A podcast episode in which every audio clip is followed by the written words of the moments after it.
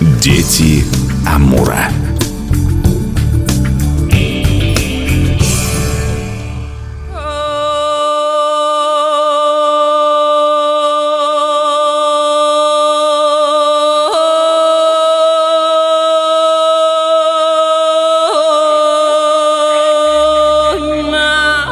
У микрофона Анастасия Магнус. Здравствуйте. Сегодня в нашей программе удивительный гость.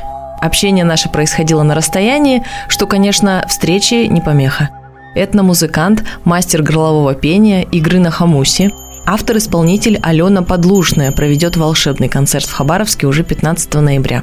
А для нас путешествие в мир северных легенд, древних сказаний и обрядовой музыки начнется прямо сейчас – Первым делом я, конечно, спросила об истоках творчества Алены.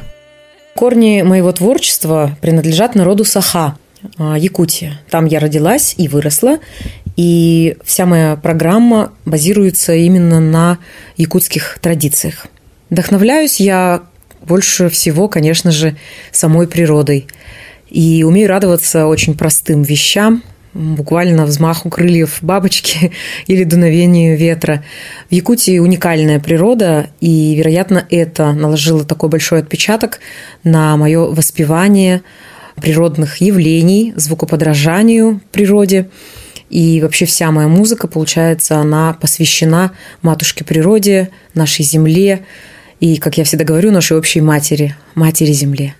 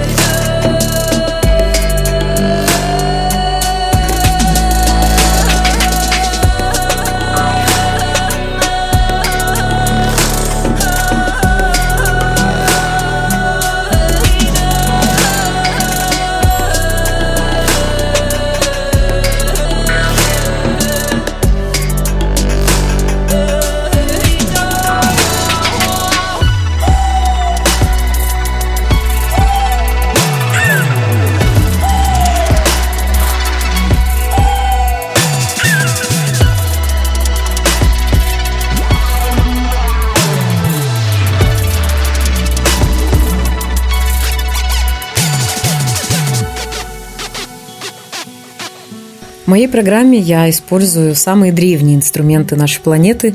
Это варган, бубен и человеческий голос.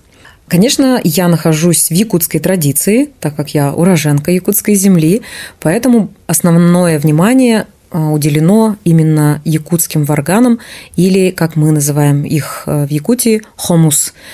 Я использую хомусы якутских мастеров, также я использую варганы сибирских мастеров, но в основном вот, так сказать, из холодных регионов. Это мне вот ближе по сердцу. Есть великое множество, есть низкие звуки, такие бархатные, космические, с глубокой вибрацией. Как правило, они используются для такого медитативного звучания, которое успокаивает, очищает. Вообще мы в Якутии верим, что хамус лечит человеческое тело и душу. Ну, а есть варганы звонкие, энергичные, с помощью которых создается определенное настроение, радостное, искрящееся. Каждый хамус, каждый варган, можно сказать, как ключик. Он а, открывает определенное настроение. Можно сыграть так, что человек задумается, будет переживать о чем-то, что-то вспоминать. А можно сыграть так, что почувствуешь невероятный прилив энергии, тебе захочется танцевать, издавать какие-то звуки природы вместе со мной, петь. Это все зависит от ситуации. И вот у нас говорят, что это не ты играешь на хамусе, а хамус играет на тебе. И это правда, потому что когда мы играем на варганах, это всегда стопроцентная импровизация.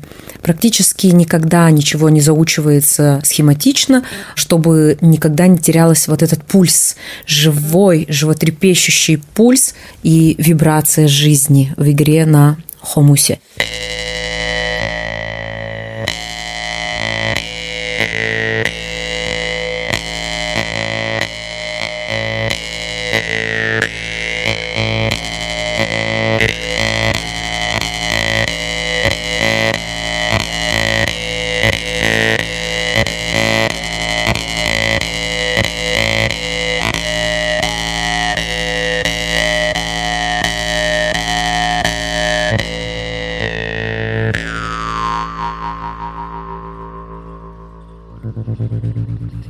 Для наших коренных народов особый предмет – бубен. Он использовался и в ритуальных, и в повседневных целях. Причем чем севернее, тем более повседневным становился этот предмет. Но вот у эскимосов, например, практически не было профессионального шаманизма. А у дугейцев, напротив, шаманами становились только избранные. Но нас сегодня, конечно, интересуют бубны, на которых играет наша гостья, и ее отношение к этому инструменту. А бубны я использую также разные. У меня есть северные бубны, на которых играют наши коренные малочисленные народы, такие как эвены, эвенки, юкагиры, чукчи, долганы. А есть э, чисто якутские бубны, бубны народа Саха. Они отличаются по форме, по цели, по своему назначению. И поэтому звук у них тоже разный.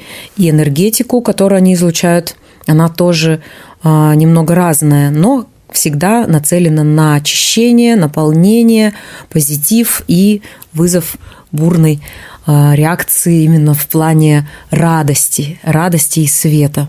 Я очень люблю разные бубны разных народов. У меня дома есть целая коллекция. И каждый из них также находит э, свое задание. Каждый бубен соответствует определенной задаче, э, где-то для хилинга, для медитации, для лечения, а где-то для танцев, музыки, радости и коллективных песен. Бубен – очень сакральный инструмент. Есть народы, да, которые используют э, бубен исключительно на праздниках, как ритмическую поддержку своим танцам, песням, но а, здесь ни, ни в коем случае не умаляется сакральная, духовная составляющая, потому что бубен – это биение жизни, это как биение сердца Матери Земли, и поэтому всегда нужно очень осознанно подходить а, к игре на этом древнем музыкальном инструменте наших предков, который есть у всех народов мира у всех, совершенно от Африки до Якутии. Вообще это древнейший музыкальный инструмент планеты, и уже, можно сказать, в нем присутствует столько древней энергии, столько мудрости наших предков, что он сакрален в любом случае, так или иначе. В Якутии с большой осторожностью, почитанием и уважением относятся к бубну. Не каждому человеку это разрешено. Надо получить благословение, алгыс, для того, чтобы играть на бубне и не просто играть ради увеселения или забавы, а именно э, с целью целения, с целью исцеления души и тела. У меня есть данное благословение, поэтому я всегда без страха играла на бубнах и использовала их, потому что в моей жизни бубен – это ни в коем случае не развлечение, это трансляция энергии. И вообще в шаманской традиции бубен считается неким прообразом коня, на котором шаман, оюн, как у нас говорят, скачет по мирам и выполняет определенные задачи, миссии свои.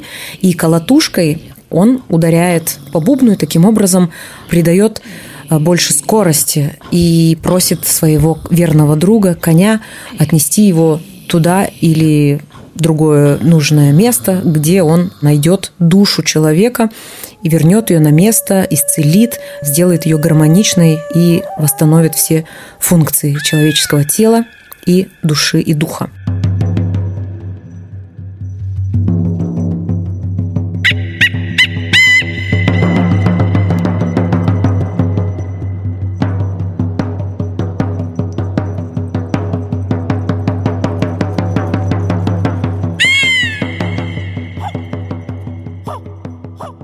Ну и, конечно, кто хоть раз видел Алену на сцене, непременно спросил бы о костюмах. Это очень яркие, выразительные авторские одежды, ну фактически еще одна визитная карточка исполнительницы. И, конечно, я захотела узнать о сценических образах. Мои костюмы, они имеют два пути, так же, как и мое творчество. У меня есть э, более сакральная, духовная музыка, хилинг-практики, которая для определенного круга людей. Это не массовые мероприятия, это такое глубокое погружение, можно сказать, камлание. А есть более развлекательное с электронной музыкой.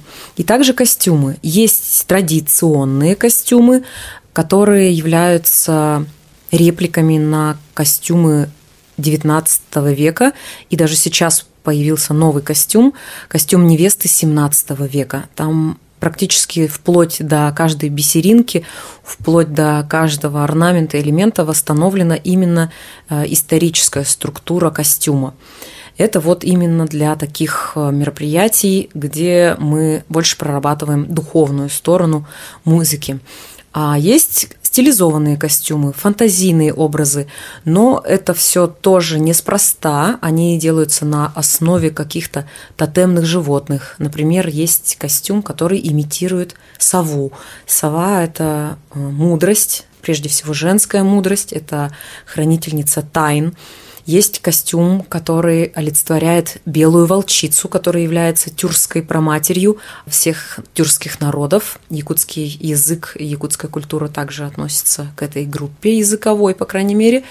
Поэтому здесь зависит все от э, ситуации, опять-таки. Если мы участвуем в каких-то электронных фестивалях современной музыки, каких-то trance music э, фестивалях, то можно использовать костюмы фантазийные, стилизованные, но, конечно же, э, все зиждется на корнях народа Саха. А если я провожу духовные практики, то использую по большей части очень традиционные костюмы, которые вот именно восстановлены со старинных э, набросков, со старинных эскизов.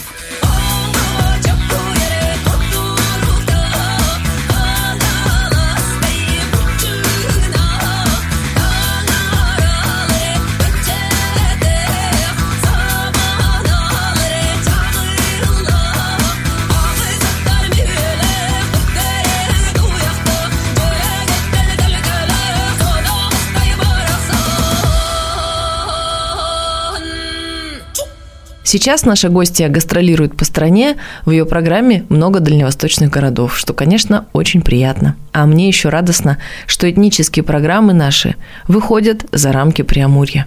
Меня зовут Анастасия Магнус. До встречи в эфире.